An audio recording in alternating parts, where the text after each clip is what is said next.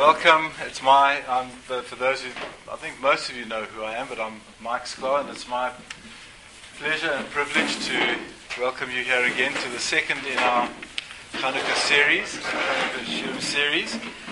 And um, uh, just if there's anybody here, I'm just going to repeat it. If you're not on our either our WhatsApp group or our email mailing list, please fill in and uh, we'll, add you, we'll, add, we'll add you to the list. Um,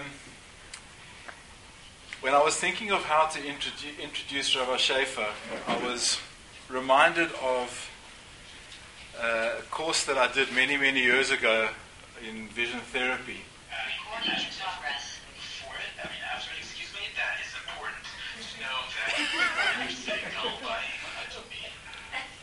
That definitely wasn't on the course.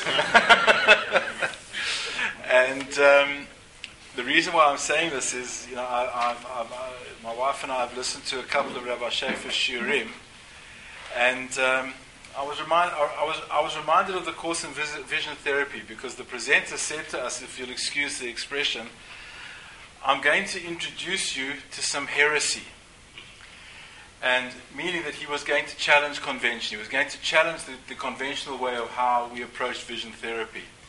And in listening to Rabbi Schaefer Shiurim, he strikes me as being one of those who's not scared to challenge convention. He's not scared to, to go a little bit upstream or against the stream, but he backs everything up with, with Chazal. And that's what makes his Shiurim so exciting. And... Um, we have the pleasure of having him daven with us every morning, and uh, he strengthens our, our, our, minyan, and he just gives us chizuk by, by davening with us. And uh, it's my privilege and my pleasure to ask him to address us. Okay. Erev good evening. Thank you, Mike. It was a. Uh, I don't think I've ever been called a heretic before, but I suppose maybe it was coming. Um, but seriously, thank, uh, want to thank everybody for being here. Um, a dedication I want to make um, for those who come from London who may have known uh, Rabbi Dr. Irving Jacobs, Livrocha, the really the unsung hero of Anglo Jewry in, in terms of English Jewry. Uh, someone who was a teacher in the college known as Jews College, unfortunate name, but that's what it was called. Uh, what I call it the mini YU. Um, and taught, even taught Jonathan Sacks and taught a lot of other people at, over the years, and passed away two years ago, Erev Chanukah, and I just want to dedicate this year in his memory. Um, this evening, what we're going to do, uh, as uh, Mike has said, like maybe challenging convention or possibly uh, going into subjects which are not so conventional. I have to say that uh, I spent four years in Gateshead in England, and then three years in uh, Kollel in Eretz Yisrael. And uh, the first topic I'm going to talk about never came up in any discussion ever. I heard it in a shir later on in London, uh, and it blew my mind. I really was a bit shocked that it never been mentioned at any time during the yeshiva studies. Um, basically, what we're going to do, we're going to do uh, look at two uh, very serious questions. Uh, first, I have to apologize to Winston Churchill for borrowing his famous phrase, a riddle wrapped in a mystery inside an enigma. Uh, many of you, I hope some of you will know at least, that that's referring to anybody? Who was he talking about when he said he had a wonderful turn of phrase, Winston Churchill? What a great man. Um, referring to Russia, believe it or not, still applies today in the year 2022, a riddle wrapped in a mystery inside an enigma. What a way of putting it. Uh, something for you to think about. Um, Hanukkah is definitely a holiday we're very comfortable with, right? Uh, I think we have this comfort zone of dealing with Hanukkah, and, la- and, and, two weeks ago, Rabbi Kahn already pushed us a bit out of that comfort zone. I'm going to push you a little bit more. Um, the way I see it is. Uh, I'm going to share with you a story. This, again, I heard from Rabbi Sacks many years ago. He did a number of conferences in London, and he introduced one of the conferences with this great story, which I'm sure you all know, uh, about two yeshiva guys living in Bnei Brak, uh, high-tech yeshiva guys, right? This is a concept which maybe exists today. I think it does. And they decided they were going to make a car which ran on ruchnius. It ran on spiritual commands. And the car was amazing. There it is sitting outside the beis medrash. And it ran on two commands. When you wanted to go, you got in the seat, held the steering wheel, and you said Baruch Hashem, and the car, the car goes off. Amazing. And when you wanted to stop, you say the word Amen, screech of the brakes, maybe in Israel, I suppose it does screech over here, and boom, the car stops. Fabulous. And this went round B'nai Brak. You don't need internet B'nai Brak because things go around quicker by word of mouth than even by the computer. It's amazing. And everybody knew. And Rabbi Yankele and Rabbi Chaim and everybody comes to see this amazing car. And of course, one of the great Rabbonim, he wants to give it a whirl. He wants, you know, he wants to see this. Is you heard about kind of amazing.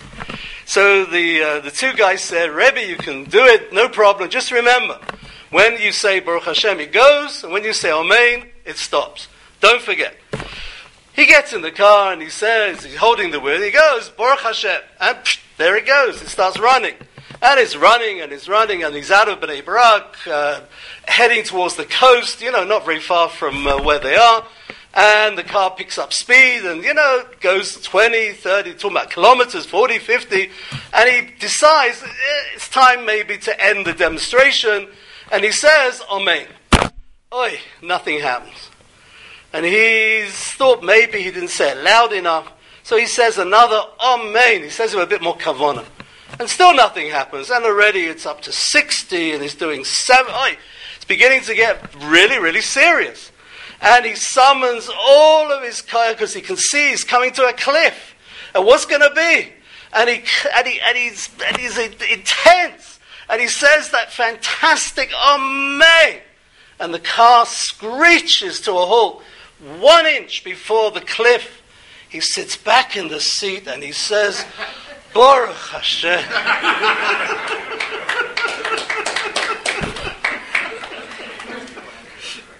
it's a great story, not true. Possibly 2022 it can happen. We've got a comfort zone where we sit back in our seat and we talk about Hanukkah and we say Baruch Hashem. I've heard it all before.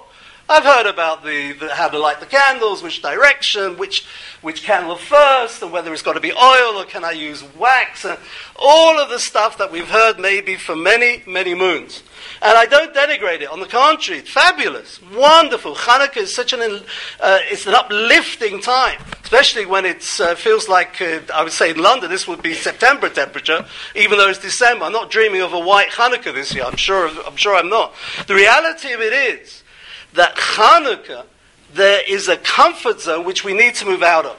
And in two specific areas. One which I said is very well known, but the first area which is not so well known.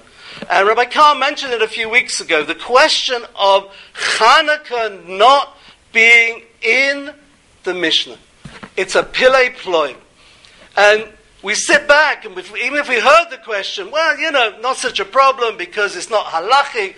Why do I need to deal with it? It's for the scholars, for the academics, but it should bother all of us.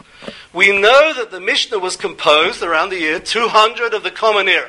Rebbe, Rabbeinu HaKadosh, edited the Mishnah, redacted the Mishnah, all different words that we use. Unbelievable how he did it, and again, many, many books if you want to read about that. But there's one big glaring, something's missing. There's an incredible uh, holiday which doesn't feature, and that's the holiday of Hanukkah. I've got Mishnah Sukkah, and I've got Mishnah Rosh Hashanah, I've even got Mishnah Megillah. So I've got a, a rabbinic holiday mentioned in the Mishnah. Hanukkah, Nishtu. It's not to be found. Well, not quite. There's this great story in Mishnah Baba Kama, I think it is, where the poor guy with the camel, right? If ever, every time I go to the old city, I always think of this because you see these guys running around with donkeys piled up with stuff. So, you know, in Eretz you put your Chanukiah out in the street or in the front yard or whatever, and the story is a shopkeeper, he was lighting candles outside his store, and the Chanukiah is burning. Along comes uh, uh, Abdul with his camel, and you know, and the camel, but probably was Moshe, whoever he was, and the camel, you know, the stuff on the camel so, sort of catches fire from the Hanukkah lights. That's a Mishnah. And the Mishnah talks about who's liable, who's responsible, who's not responsible. It, it's a whole discussion. But that is not Hilchas Chanukah. That's Hilchas Nesek. That's to do with damages. The example is from Chanukah. But is why, or very simply, why is there no Masechet Chanukah? And I'm going to share with you some answers which are truly mind blowing. Uh, as Mike pointed out, I don't like to say things off the top of my head. I always like to show that there is a source, even though the source is very challenging. Um, let's have a look, for instance, here. I've got, we're not going to get through all of this. I don't want to put everybody off by saying we're going to be here till 3 o'clock in the morning because you see so many sources. This is to take away, you know, something for you to, to look at during Hanukkah. I, I hope it's, um, you know, readable and, and, and able, you're able to access and look at it. Um, just want to give you a little bit of a range of, of ideas. The um, first idea, which is mind blowing, is a comment from Rabbi Yosef Karo. Rabbi Yosef Karo, uh, let me put it this way we're going to go on a trip this evening. Um, just got a wonderful email about the trip coming up, and uh, it's a wonderful thing that uh, one, do, one goes to discover Eretz Israel through this group. I think it's a phenomenal idea. And we are having a teal this evening around the world. We are going from country to country in terms of understanding and uh, getting into this subject that we're talking about, the first subject of why Hanukkah is not in the Mishnah, and then later on with part two. We start off with the Yosef Kar. We go up to Tzvat. We're around the year 1500, 1520, and unbelievable story. The Sefer that he wrote, many Sefer, he wrote the Shulchan Aruch, but one of the Sforim which is attributed to him is called Magid Mesharim. Magid Mesharim, I, I don't know how to tell you about this if you don't know about it, some, some of you I'm sure do. When he used to go to sleep at night, he was so uh, osek Torah. His mind was so taken up with Torah that he had a chavrusa even while he was asleep. The chavrusa was, the, was a malach, an angel. An angel came to him and told him chidushei Torah. Unbelievable. And he woke up in the morning and he wrote it all down. And, and this went on. I don't know how many, how many uh, years this went on. It was written in a book, Magid Mesharim. And it's unbelievable that uh, the book does exist. Pop down the road to uh, Modin one of the bookstores there. Uh, you probably could buy it even today. I'm sure it's available. And he writes the following. This is number one on the sheet. Uh, third line down. V'tama dati pirsumam bizman chibur mishnah he says there's no Masechet Chanukah because everybody knows it. By the time the Mishnah came along, let's put the history, the dates into perspective. Hanukkah 165 to, sorry, 167 to 165 BCE, and you've got the Mishnah 200 CE, so you do the math, 200 plus 165, 365 years, long time. So he argues, says Rabbi Yosef Karo, that by the time they got to the Mishnah, to the days of Rebbe, Rabbi Yehuda Anossi, 365 years, they all know what to do. They don't need, excuse me, they don't need Mishnah Chanukah, which I don't understand as an answer. It really doesn't make sense to me. Because, you know, 365 years, we've had sukkahs for, for by then, probably for, you know, get, getting on for a th- thousand plus years. And we still need the Mishnah Sukkah. We still need how to know how high it is, how wide it is, what all the different inyonim. It's a very difficult answer, number one. I leave you to look at it. Uh, it it's, it's strange. A separate uh, solution, which uh, is where things get really, really complicated, uh, and again, I don't want to go into this in great detail, is the whole concept of uh, it's in fact a tradition which the Vilna Gaon uh, uh, reported that certain Masechta were lost. He claims, Vilna Gaon claims that there was a Masechta called Masech, Masechet Emunah. I would love to have seen it. A whole section of Mishnah dealing with Emunah, presumably dealing with matters of faith, of belief. And it was lost. So the Vilna Gaon, in that uh, tradition, now we've moved to Lithuania, so, you know, we've gone from Svat bang into Eastern Europe. The Vilna Gaon tells us, uh, in fact, this is uh, reported by his nephew, um, his great nephew, according to this, this, what, I, what I found here. Uh, this number two, Va'amali, Ech Sheshama, מהגום ראינו רב אליהו ז"ל שהיו כמה וכמה מסכו, מסכתו שבי על המידות כמו מסכת uh, Masechta Anova, there was a there was a tractate for, for modesty or humility. Wow. Uh, where is it? Wish we could see it. Umasechta Bitachon, and a tractate dealing with uh, matters of trust, faith in God. Ukadame Rakshin Nevda Mimenu, it's lost. And that's the, so the Vilna Gaon would, would say, according to this, that Hanukkah did have a drag. There was a Masechet Hanukkah lost. And this is also found in number three, that there is an even more interesting suggestion, not, I don't think comes from the Vilna who says that this was actually written down as a series of Mishnayot by Hillel and Shammai. Now, again, learning the laws of Hanukkah, you can't avoid the famous, famous argument. Hillel and Shammai, you would walk down a street in Modi'in. It's all happening around here. This is unbelievable being in Modi'in on Hanukkah. It's my first year here. You know, it's one of the great places to be. Uh, the place to be, I would say, in Hanukkah. And what happens is you go back 2,000 years. You're walking down whatever Emek Dotan in those days. House number one, on the second night of Hanukkah, seven candles burning. How, next house along, two candles burning. Why is that going on? We know because the first house was a Beit Shammai or a Shammai follower, and he was of the opinion you go eight, seven, six, five, four, you count down.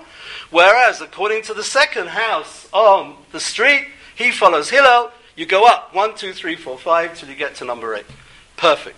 And that again is interesting that the suggestion is both Hillel and Shammai got together, they corroborated together to write Masechet Chanukah. Fascinating. And again, what this is all bound up with a whole discussion about something called Megillat Ta'anit. I really don't, again, a bit too academic, and I don't want to get into it, but I, I've got it on the page here, and please do your diligence if you want to look at this. It really is interesting, but not for this evening. It's a bit too academic. But I come to the number four, and I'm in awe. I, will talk about him literally for one minute. Reuven Margoli, Zichron Livrocha. If you've never heard of him, he was a, a, he was a librarian. Let's be honest. That's what he did. He came to Eretz Yisrael. I don't know, probably, maybe even in the 30s. I think before the war. Uh, and he became a librarian. I think the, the Sifriyata Rambam, if there is such a thing, somewhere in Eretz Yisrael, maybe in Haifa, I don't know where it was. And that was his job. He was the librarian. It happened that he was the librarian that you'll never meet in a hundred years because he read every book that he got his hands on. So the library, and it was a, uh, I think it was a, a, a Torani library, if I'm not mistaken, every book in the library he read. And not only had he read, but he knew it by heart. This was a man with a phenomenal mind. And not only did he know all this stuff by heart, but he started writing his own books. I'm not exaggerating when I say that this man wrote over 150 Sforim. Some of them very small, some of them incredibly detailed. The yeshiva guys know the Sefer uh, on Masechet Sanhedrin. It's very, very well used in yeshivot. But there's, there's, he wrote books on names of angels. He wrote books on, on commentary, on a commentary, and unbelievable, really unbelievable man. Reuven Margolius passed away in 1971, not so long ago. He says something about Hanukkah which is phenomenal. Uh, let's put it like this. We've got to come to terms with, as I said, get out of our comfort zone when it comes to our, the enemies of Israel. We talk about Hanukkah, we talk about the Mitzvah we talk about the Hellenists, you know, we know all about that. But we go to the days of Rebbe, and there we're talking about the Romans. And the Romans, we know, were not particularly nice people. They were really not nice people. Uh, but there's a bit of a misconception. And the misconception is that they weren't rabid anti Semites every moment of every day of the year. They did become very anti the people that they had conquered in one situation which is always referred to in the, in the history books is a situation of rebellion. As soon as you rebelled against the Romans, you were in big trouble. That's when they brought the armies and they brought the extra armies. That's the rebellion that destroyed the Beit HaMikdash. 66 uh, CE, the, the, the, uh, the Gemara in Gittin talks about it, the Biryonim, and all the people got together and they started trying to push out the Roman uh, invasion of, of Judea, of Eretz Israel, and by 70 the, the temple was destroyed. The interesting thing, says Reb is that the Romans not only kept track of rebellion, but they also kept track of what we would nowadays say literary rebellion. If they saw the people that were under their jurisdiction writing about uh, subjects which suggested that we're going to break away from the, from, from the surroundings, we're going to uh, uh, declare independence, UDI, we're going to uh, the, the Declaration of Independence. then the Romans would start getting antsy. That's an American word for getting a bit uncomfortable. And the next thing you know, you've got a Roman, uh, uh, they, they come along and they squash the rebellion, what they look at see as a rebellion, or worst case scenario, they destroy everything in their path. Says the Reuven, and he said something which I think is phenomenal. He said that in Mishnah you'll find there are certain things, not only Hanukkah is missing, try and find Mishnah Tefillin. There's no Mishnah on Tefillin.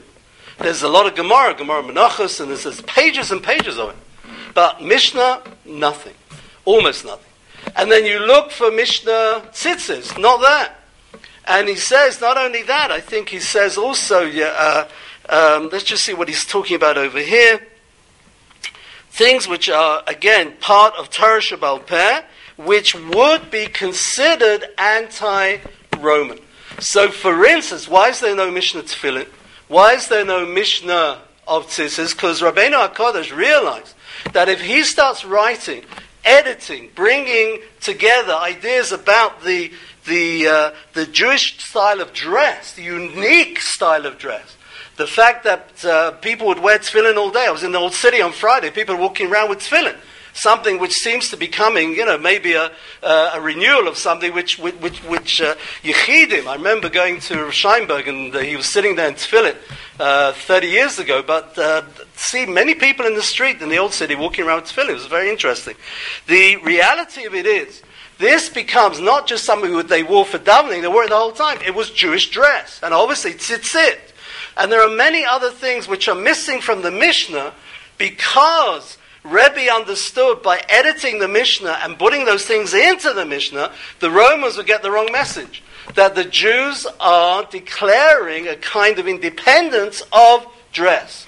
And what comes next is an independence of behavior. They want to have their own government, and they want to have their own army. And the Romans did not wait around for rebellion to take place. They would, they would nix it, they would stop it immediately.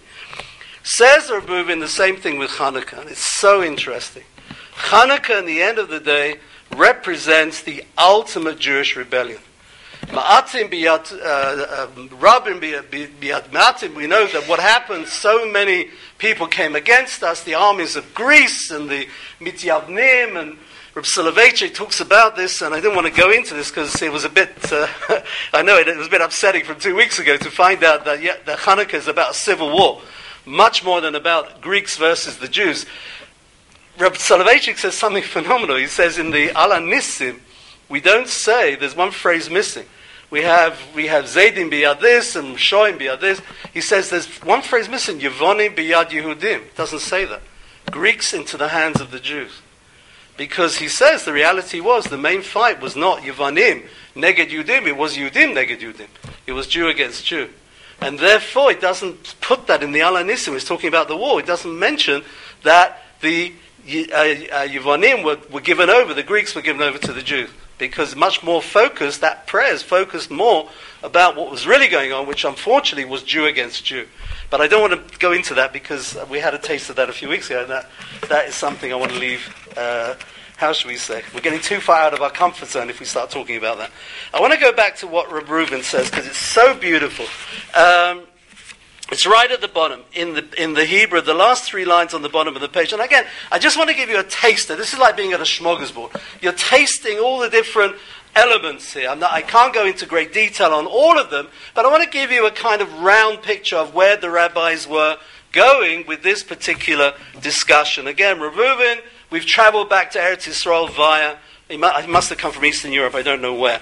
And he writes beautifully at the bottom just to say, uh, actually, let's just turn over the page to page two of the handout.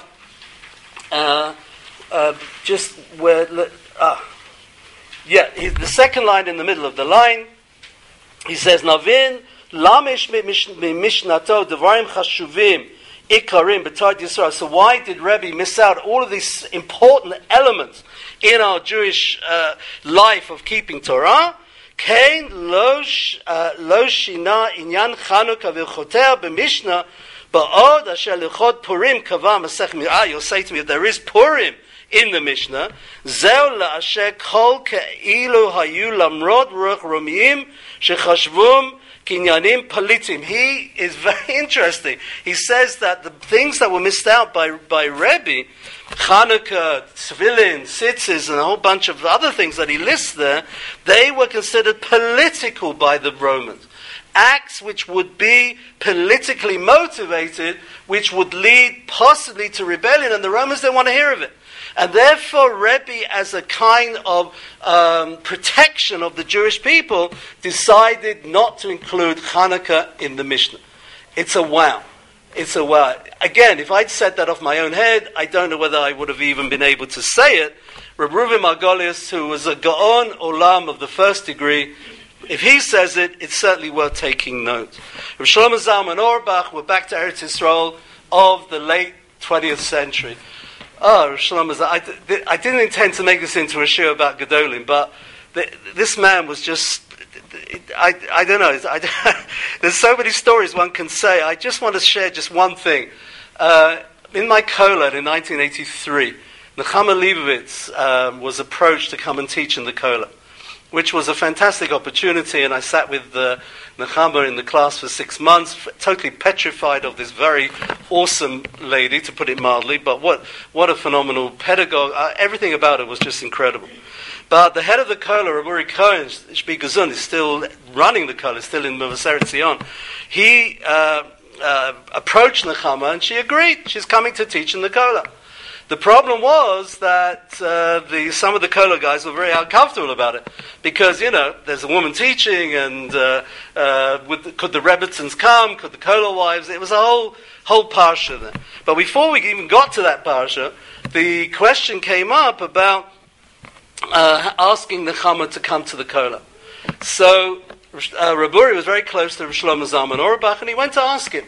And Shlomo Zalman was such a piquer, was such a smart man and so apolitical. I don't know how he managed to stay out of politics, but he really did. It's unbelievable. And what he said to Raburi was brilliant. He said, he said the following. He said, I know what you want. He said, listen, if you can find somebody better than Nechama Leibowitz, get the other, per- get the other guy, get the other person. Not, I'm giving you, he's not giving you a heter to bring her in, but he's saying, if you can find somebody else who's, who's better than her, bring the other person. Brilliant. They won't have the guys knocking down his door saying, oh, Shalom you allowed a woman to teach in Akola. They're not going to say, because he didn't say that. What he did say, he answered the question, but in the most clever, smart way that you could ever imagine. And that was Rav Shlomo. He was a, a great man. He writes something, again, very interesting. No Hanukkah in the Mishnah. Why? And he says like this, and it's on the page. He said the Greeks wanted to take away our Torah. They wanted to particularly Torah Shabbal Peh. So he says, what happened to Hanukkah? It stayed pure Torah Shabbal Peh. We know that Torah Shabbal Peh means Torah was conveyed by word of mouth. And it was conveyed by word of mouth, it stayed as an oral exercise. We know that Mishnah started writing it down, the famous tradition, because we started forgetting, we couldn't keep all that information in our heads. We had to write the thing down. But Hanukkah, as a principle of what it represented, the preservation of Torah Shabbal Peh, because of that, it was kept absolutely oral. It was never written down. Certainly not at Mishnaic, um, at the time when Mishnah was redacted. Very interesting. Again, a, a Chiddush Gadol, phenomenal Chiddush. And to a certain extent, of all the answers that we're going to go through in this particular subject, I like Rosh Zalman's approach because it, it gets to the heart of Hanukkah. Hanukkah is about being Jewish in the deepest way possible. And, and being Jewish means having this relationship with not only Torah Shabbat, but Torah Shabbal Peh. And to keep it purely uh, uh, oral for the, all those years, you know, as opposed to writing it down as, a, as a, in the form of Mishnayot, it rings with me. It, it, it has a certain resonance. The sixth answer, and this is the one that really is mind blowing. Uh, I, I, don't know, I don't even know where to start. We're moving back to Hungary. We're going to the Chassam Sofer, Moshe Sofer, round the year 1820. So we moved back a few hundred years, but we are coming into the, into the courts of the great, great rabbis of the 19th century. And Ramosha Sofer was one of the greats. He says something which is so mind blowing that I, again, if I hadn't, if, if I didn't have a backup for this, I would never say this in public. But Ramosha Sofer said, Chassam Sofer, I've, I've got someone I can rely on. He says the following. Uh, he said that Rebbe was descended from King David. He, he knew. He knew his uh, yichus, and he goes back to, to David HaMelech. What is Hanukkah all about? For those three years, a phenomenal achievement of re-establishing, rededicating the Beit HaMikdash and getting rid of the, the uh, stopping as much as you could the influence of the Greeks in Eretz Israel. Fabulous, incredible. However, go 20 years after that story, go into the book of Maccabees, which is not in the, what we call the canon of the Bible, it's in the Sfarim Chitzoniyim, and you read the stories, you realize Hanukkah became a big problem. And the problem is that once it, it finished, the Maccabim, who were Chashmonaim, were Kohanim, they took over leadership, they became kings. And you had kings, Aristobulus, all had Greek names later on, and a lot of, a lot of famous names and a lot of, lot of uh, famous problems as well. And Chassam Sofer says that, unbelievable, right? I suppose to, to imagine there was politics in the uh, you know, in the early days in, in Eretz Israel, maybe it's not so unbelievable. But the fact that he says what he says is truly unbelievable. He said Rebbe tried to preserve the connection to King David in the purest way possible. By giving Hanukkah prominence, he was saying, he was worried, he's giving a hechsher to what Hanukkah represented, which was a breakaway from Jewish tradition, not at the time of the event, but afterwards. Afterwards, what's the breakaway? That Kohanim became Malachim. It wasn't meant to be. Lo Yosef Shevim Yehuda says in the pasuk, Yehuda became the king, and Yehuda David HaMelech, and, and eventually Melech HaMashiach. So if you're having Hanukkah as a Mishnah, but being redacted by Rebbe, he and this Chassam Sofer suggests, again, as I said, I'm not going to suggest this, but he suggested Rebbe felt to preserve the family uh, what's the word? The tradition, the honor, the, uh, the, the, the yichus of the, of the line of David, he kept Hanukkah out of the Mishnah. Wow. I, gl- I was waiting for lightning and thunder to take place over here, and I was waiting for the ground to open up because it, it is so so radical to say such a thing, right? To put in the in the in the sphere of Judah the prince any sort of political uh, ideals in terms of writing down the Mishnayot but says Chassam Sofer, that's exactly what happened. It's a well. And you'll see if you, if you take the page away, I've, I've, I've quoted here, uh, there's an article by Moshe Tzvi Neria, the very famous Rosh Hashiva of Kfar Ro'eh, um, and also there's somebody in, in Bnei Brak, uh, Rabbi Yomin Shmuel Hamburger, I'm assuming originally from, from German background, uh, writes uh, about this story because a lot of people said he couldn't have said it. Some couldn't say such a thing. How could he talk about politics in, in, in, the, in the mind of, of Rabbeinu HaKodesh? The, the, the argument is made very strongly that the tradition of what some said in this uh, instance has been uh, documented correctly, and it's known as the shita of the Chassam Sofer. I've even got a sefer at home um, which uh, brings this question and brings one answer to the whole question in the name of Chassam Sofer. So it's hit, uh, and this came out of Bnei Brak, so it even hit uh, Bnei Brak a few years ago. The reality of it is that when we have all of these answers coming together, as I said, we've done a tiyul. We've gone from Hungary, we've gone to Eretz Israel, we've gone all over the place.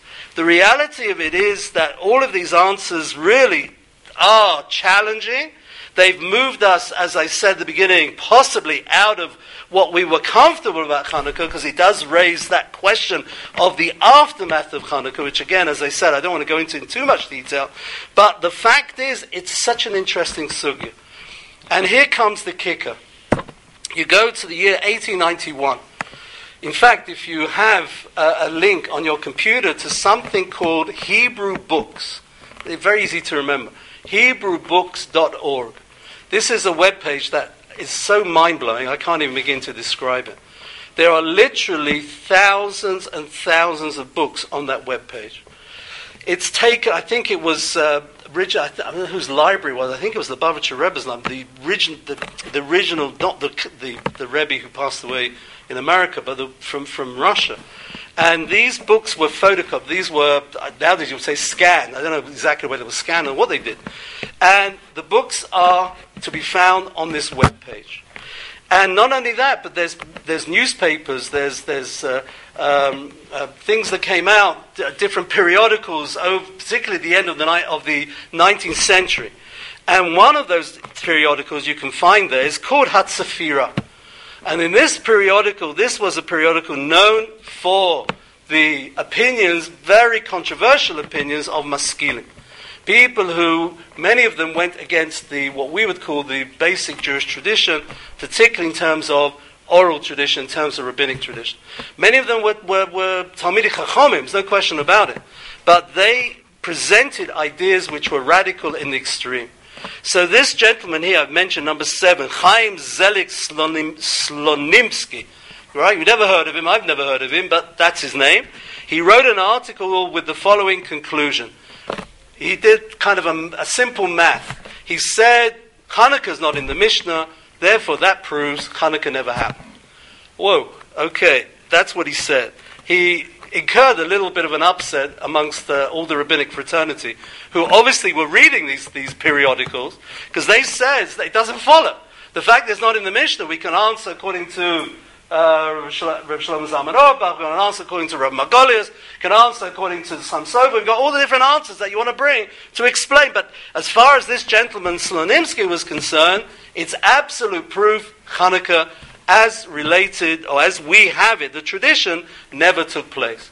And of course, this is very challenging, and chas v'sholom, again, I only bring it to show you how far this debate went, how far this question pushed itself into traditional Jewish life. It's, it's very, very interesting.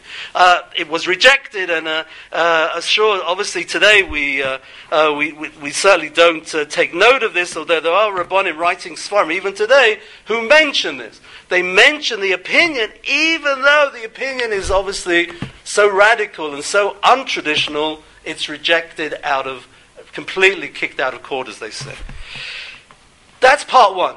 And that's the question, that's the riddle of the enigma of Hanukkah not being in the Mishnah. And as I said, I leave you to read this for yourselves and find, do some more research. There are many, there are many answers, some of them very unusual, and I try to give you a taste, a little, a little uh. Question number two is the most famous question of Hanukkah that's ever been stated, and that I did hear about in the yeshiva. And that's the question of why we keep Hanukkah for eight days. And everybody, I think, I hope most people know the question. It's a famous question, known as the Beis Yosef's question. Back to Joseph Karo. It always comes back to Yosef Karo. Amazing. He said the following. He said, look, according to this story, we know they had enough oil for one day. If they have enough oil for one day, and it burned for eight days, how long was the miracle actually? Seven days. Wasn't eight days, because the oil lasted one complete day. Right? So you had enough oil for a day. You had uh, the, the Hanukkah, the menorah burning for eight days. Do your math. Eight minus one, the miracle lasted seven days. We keep Hanukkah eight days. Question is, why? Unbelievable, simple question, but this question travels the world. Another to you.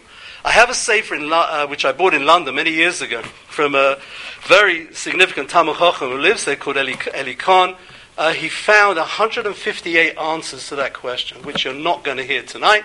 You may hear one or two, but I'm not going through the whole lot. It is, it is, is unbelievable terror on this question. Let's talk about maybe the most radical answer, and this might spoil your evening, but, you know, as I said, the comfort zone, the Baruch Hashem, I'm trying to move you a little bit out of it. The most radical, if you go to the last page, uh, I suppose you need to know this, even though it might, it might be very upsetting. Um, Megillat Antiochus. If you have, if you came from a Hasidic background, and you have the Sefer where you like the Hanukkah lights, got all the what I call the Hosafot, all the extra things that you say in all the Tehillim, you'll find usually printed in those Sfarim is Megillas Antiochus. I have no um, uh, information about where it comes from. I know it's very old. It's, the, it's called Megillat Antiochus. It's the story the Megillah, as we would call it, of Antiochus, the famous king who came against uh, uh, the Jews in the Hanukkah story. There's a footnote there which really, uh, it certainly spoiled my day when I read it, even though it comes from a very, very uh, interesting source, and it's right in the middle of the page, and it's taken from the She'iltas of Rav Hai Gaon. Rav Hai Gaon, we've moved to Baghdad, we've moved back to Bovel about 1200 years ago. And he says something which is, uh, it just, I don't know, I can't teach this to my grandchildren because they, they'd be upset. They really would be upset. He says, you know what, the whole tradition of the oil is wrong.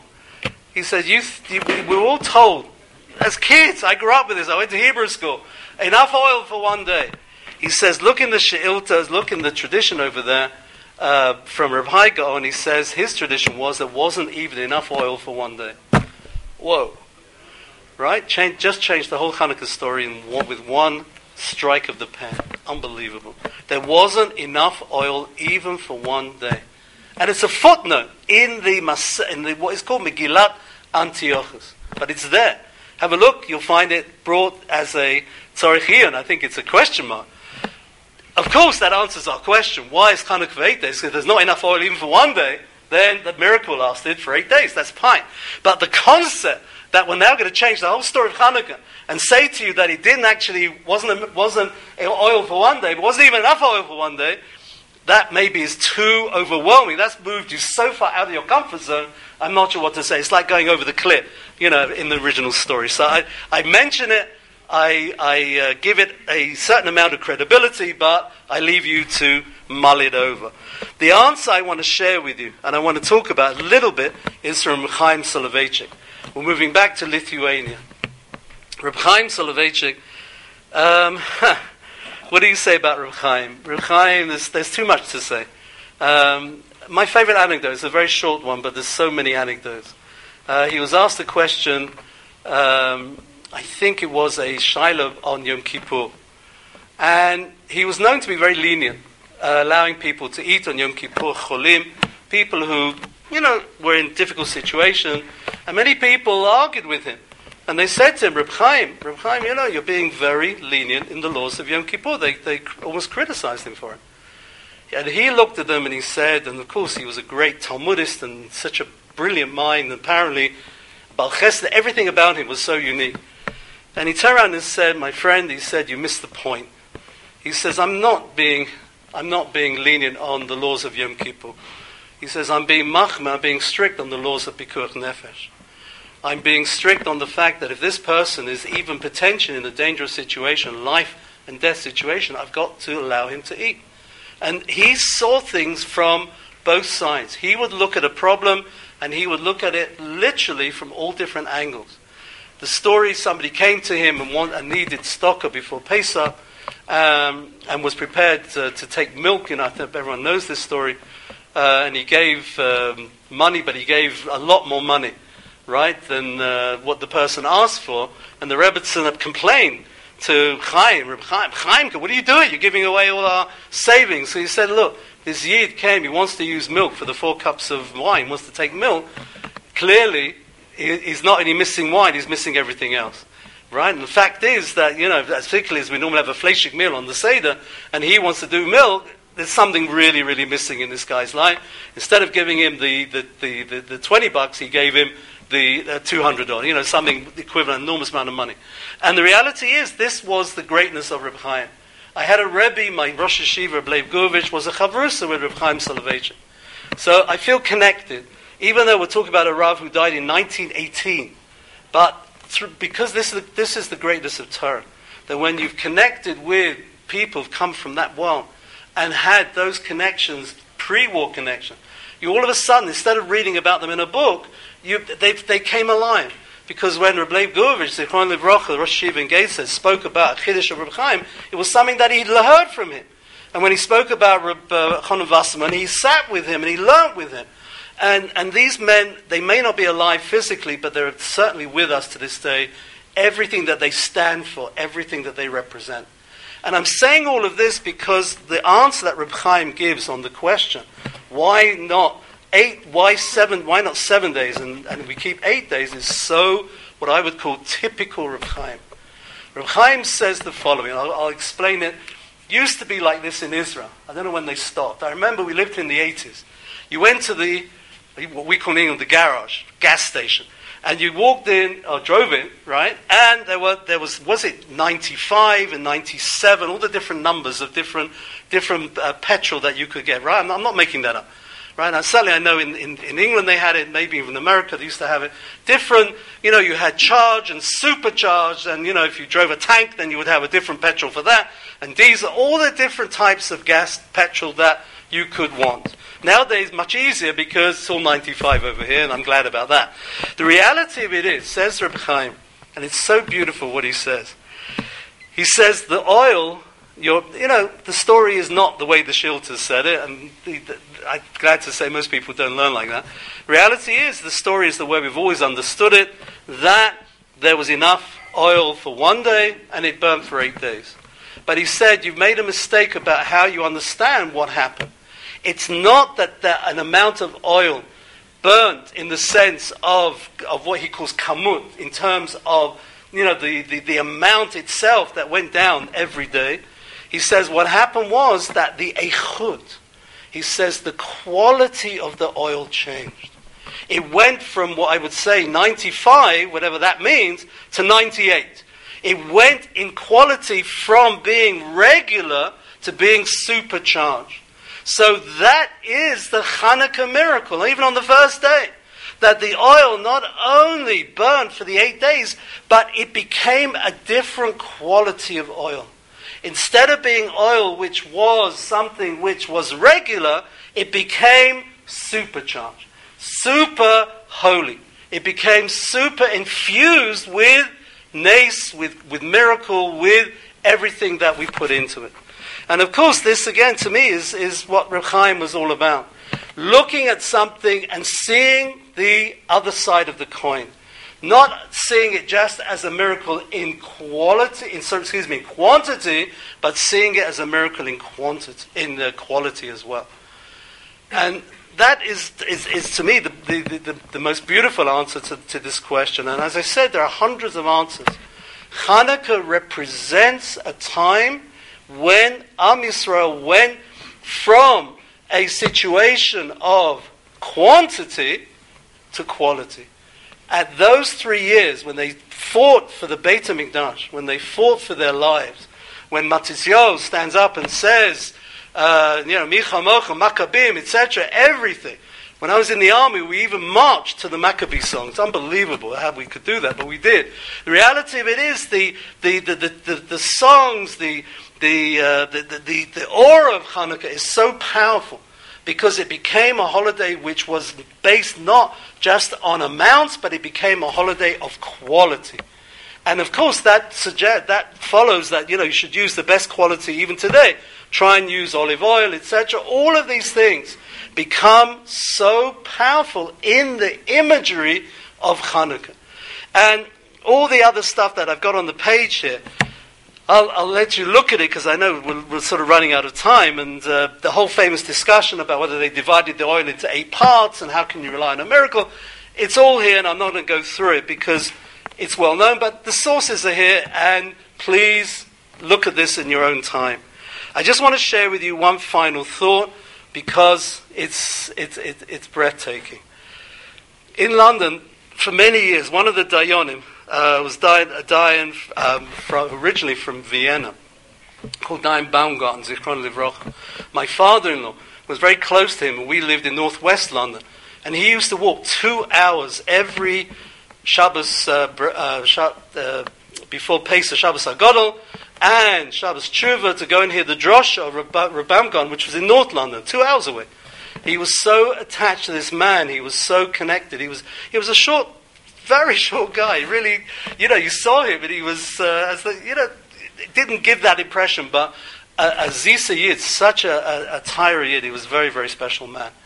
And he said very simply, he said the greatness of Hanukkah, the rabbi said it in fact in the Talmud. The first words when they talk about Hanukkah in the Gemara Shabbat, Mai Hanukkah, they say, what's Hanukkah? And the answer is the Tanu Rabbanan, the rabbis taught. Meaning, Hanukkah has become such a focus of rabbinic teaching, be it about the discussion we had at the beginning whether Hanukkah should be in the Mishnah or not. Be it about this famous question, which I haven't even gone into really, of seven days, not eight days, and all the other dinim and minhagim and, and, and you know, hilchas uh, uh, hilchas latkas, and all the rest of it, whatever you want to go into. The reality of it is, Mai Hanukkah, what is the greatness of Hanukkah? The Tanu Rabbanan, there's so much to learn, there's so much to imbibe, there's so much to, to, to, to take on board from all of these wonderful, beautiful ideas. And I want to share with you just one final thought. And as a mechanech, I've been doing chinuch for a long time. Chanukah, the word chinuch, it's there. You can't avoid it. The same root, education. And the story is that they could have used oil which was second rate. They could have, you know, the, rabbis asked the question, why do they have to go for the shufra the shufra, as they say? Why do they have to go for the best oil? And it takes eight days to produce it. Could have had the, you know, the oil from, all right, so it wasn't quite good enough, but for the halachic purpose, it would have served the purpose. Why did they go to the best of the best? And the answer is, and this again in chinuch is so true, that if you really want to get to achieve 100%, you want to create a generation of students, you want to create a generation of people who really relate to what you're saying in, in the manner, for instance, of, of Rabbi Sachs, who's gone round the world and, and was so devoted to, to, to his ideas and sharing those ideas, you aim for the most perfect uh, score. I'm mentioning the World Cup at the end. I managed to mention it at the end. You're aiming for the most perfect score that you can, the most perfect oil that you could possibly find. And it had to be shufra to shufra to shufra. It had to be the most perfect. Because in terms of the educational value of what Hanukkah means, you've got to go for the best. If you want 100, you've got to go for 200. And you won't achieve 200, but you'll certainly, hopefully, get to the 100. If you only aim at 50, then you'll come out with maybe a 25. And that's not good enough. And that means that the oil that they had to get was this special oil, and Hanukkah therefore represents the concept of realizing that potential and aiming as high as it goes, and that applies to the, all the oil for all the days if you want to make it into a, an answer to the question. But I think it's just a, a, a thought for the day. To become a mechanech and really get that message across, you've got to aim for the highest. And if you aim for the highest, the, number one, the students will know it, they'll relate to it, and it will, it will, really, be, it will really be felt. And I just want to say one, one final word, which I think is really what we've been saying all the way along. How incredible the message of Hanukkah really is. I just want to hold up this picture that many of you have seen before, and this is the picture that gives me the goosebumps. Hanukkah 1931 in Germany. And the background is a Nazi flag. And out of the window, obviously of a Jewish home, this apparently was on Shabbat, before Shabbat, they lit the candles, the flag is across the road. And that is what Hanukkah is about. At the end of the day, it's about the learning, it's about the tradition, and it's about survival. And we're still around, and those Rishoim are gone. Thank God. There are new Rishoim that we have to deal with, Nebuch, every generation. But the reality of it is, this to me is really what it's, what it's about. That sense of aiming high, of quality and not just quantity. And everything that we've said this evening, that is, it, it's so beautiful. I, I, I think I'm going to start crying in a minute. It's so, it's so beautiful what we're saying. The reality of it is that Hanukkah is a very, very special time. Allow for the donuts. One donut, I suggest, for the older generation, and that's it. Make the most of it. Go to Roladin, they're the best. Don't mess around with anybody else. The reality of it is, do what you've got to do, but enjoy and imbibe a little bit of these messages because they are so so beautiful. Thank you. and I wish everybody a freilich and a lichtiger, a wonderful, special Hanukkah. Thank you so much.